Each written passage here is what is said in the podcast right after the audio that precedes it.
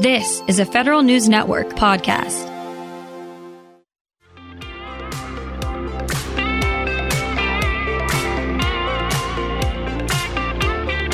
Back on the Space Hour on Federal News Network, I'm your host, Eric White. You know, when you're using an app that uses GPS in a major city and it can't quite pinpoint your location? Well, a new tech company in San Francisco may have a new way of fixing that. As you can imagine, it would require a hefty amount of hardware, but not necessarily in space.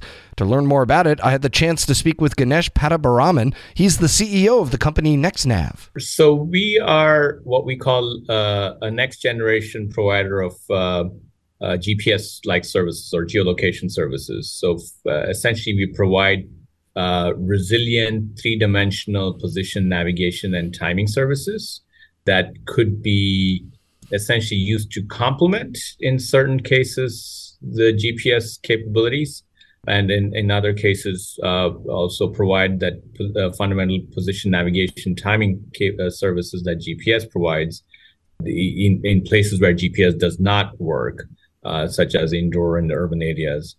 So, uh, however, we are we are a terrestrial system. We're not a space-based system and our goal is really to be the resilient uh, PNT or position navigation timing provider uh, that that complements GPS. Gotcha. And so, like I said, a lot of the folks that I speak to are GPS space related. What is the, I guess, the difference between being non space GPS and uh, on the terrestrial side? Yeah, I think the big difference is, uh, I mean, the, each system has its own sort of uh, trade offs. Um, our big uh, uh, difference with GPS is that we are a resilient system that is uh, much stronger than GPS. Um, uh, we're about 100,000 times stronger than um, GPS signal. And we are. Um, we, we we are we have an encryption system that's in place that uh, the, at least the civilian GPS does not have, but un, unlike GPS, which is worldwide, we are localized to you know uh, countries or regions in a country or cities, etc. And so it, it, it has the geographical uh, constraint, uh, but it is you know as as we've seen, um, it gives countries and entities the ability to um, control and manage the PNT services within their borders, uh, while GPS is a far more global type of uh, capability. Yeah, so I imagine it's more centralized, almost containerized, um, which is a big thing that the government is pushing for lately. Uh, and and so in doing that, it's harder to lose control of it or have any outside entities try and hack into it or or, or interfere with it, so to speak. Uh, that is correct. So because it is, you know, the infrastructure would be within the borders of your um, uh, of your country or, or city, what ha- what have you, uh, you have the ability to to manage and run the system, and and you are far less vulnerable to uh, GPS uh, or, or, a space-based system, um, you know, such as GPS, fundamentally because that signal is just you know the power of a 30 watt light bulb. And we are you know in the uh, much stronger than that and terrestrial. And therefore it, you know much harder to spoof and jam from that perspective. So yeah, GPS, you know, obviously utilizes satellites. What kind of technical hardware are you all working with? So actually, it turns out uh, our system really is very much like GPS in that sense because we do think GPS the uh, the signal and the waveform that was developed is is really uh, good. Um, however, the uh, so, so fundamentally, think of us as putting GPS satellites on the ground. We, we, our transmitters are broadcast beacons. Um, so very much like GPS, which is a broadcast system. Uh, we transmit a, a GPS-like waveform, which is the the same chipping rate as as uh, the uh, uh, GPS signal, and we have the same atomic clocks built into our transmitters.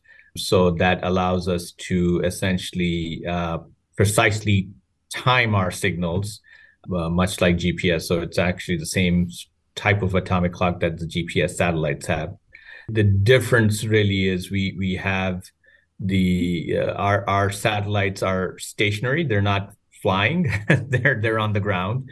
Um, so our, our, almanac is fixed, um, and then uh, we do have other capabilities built into the system, such uh, you know things like we're able to transfer time between our transmitters, so create a, a, mesh-like capability that allows us to operate independent of GPS throughout the network for an extensive period while sync- maintaining synchronization with something like uh, a U.S. Naval Observatory or NIST atomic clock, um, and therefore we can provide sort of that resilient um, uh, uh, anchor uh, tied to to the fundamental clocks that we maintain in the country. Got it. And one of your network of beacons is the TerraPoiNT beacons, which is what NASA will be utilizing, and that's what caught my eye and wanted me got me to want to talk to you. Uh, can you tell me a little bit about that project, and you know as much as you're allowed to, and uh, how it came to be? Yeah, sure, absolutely. So we've been working with uh, NASA for an extended period of time. They uh, they actually first procured our system over at uh, NASA Langley in, way back in 2018.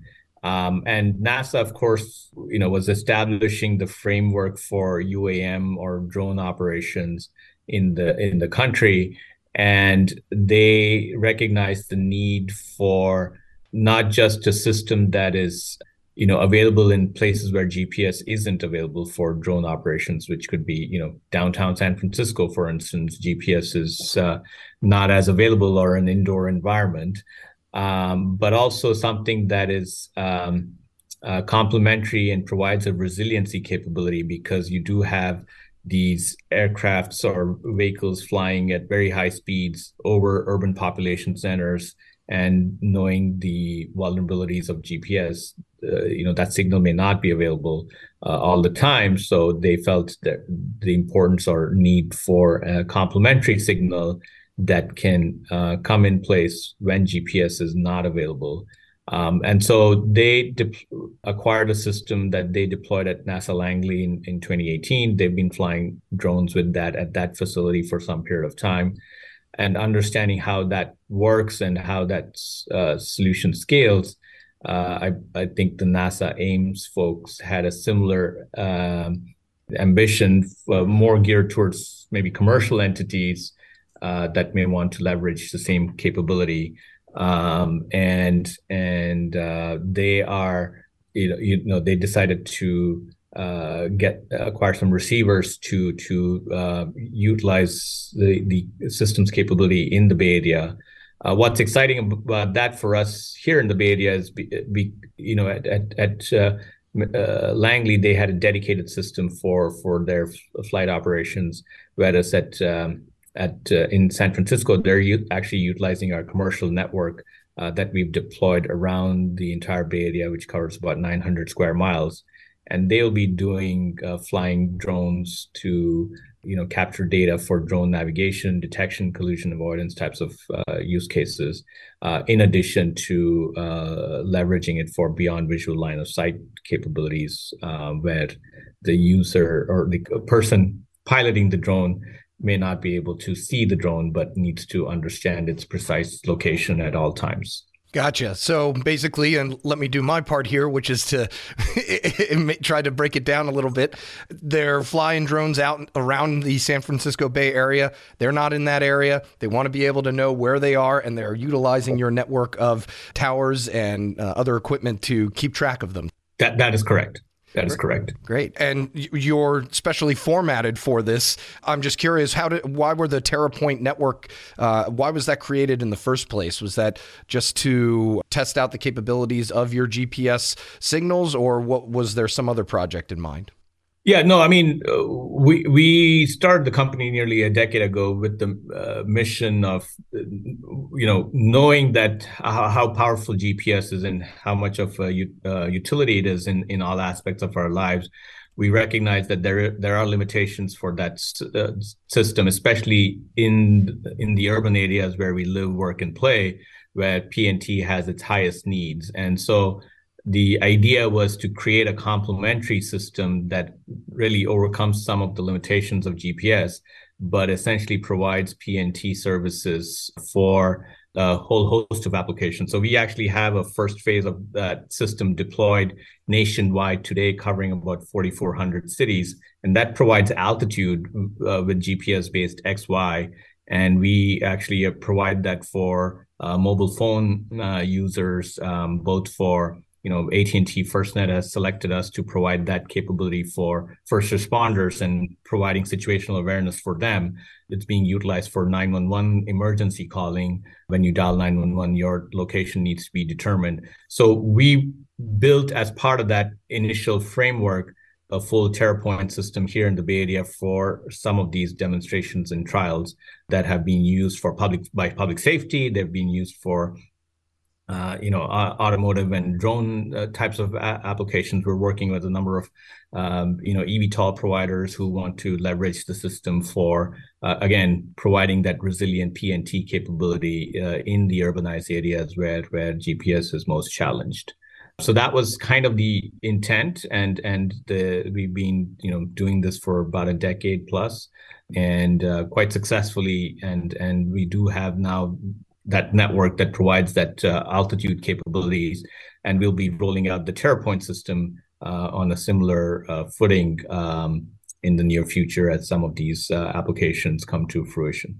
Yeah, because there's nothing more annoying than when you're in the city and your phone doesn't know which direction you're going. it stops you. That's right. I think we've all experienced it, right? you, you try and ask for the Uber and it shows up two streets away um, because it was your downtown New York or San Francisco. But what if you could actually have a system that could precisely pinpoint your location, not just in two dimensions, but in three dimensions, right? I, I could tell you that uh, that the um, uh, that the, the the the person or, or is, is on the third floor of a building um, and and uh, you know is having a, a, heart attack, then then you can dispatch uh, emergency responders to that particular situation uh, pretty quickly. Yeah, I was going to say obviously the stakes are a little bit higher when you're talking about first responders, yeah. other than me just trying to get home from a night out. So uh, understood. That's right. Anything else uh, that uh, we haven't touched on that you think would be important for the conversation?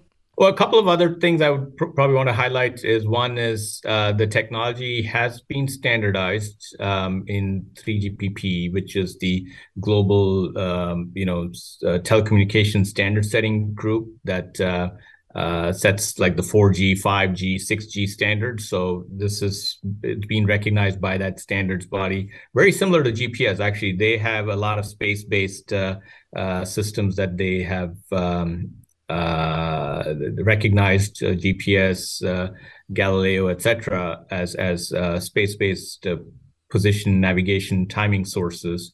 but we were the first ones to be recognized as a terrestrial uh, position navigation timing source uh, in as part of that international standards uh, body. And then the second piece I would say is because of that global standardization, we do see a lot of international uh, activities. Um, and so we do have a deployment out in Japan uh, where um, they're using our system for similar um, operation for not just providing altitude capabilities, uh, but uh, there's interest uh, by the Japanese government also for sort of a resilient PNT system as they think about complementing GPS with other types of capabilities. Ganesh Pattabiraman is CEO of NextNav.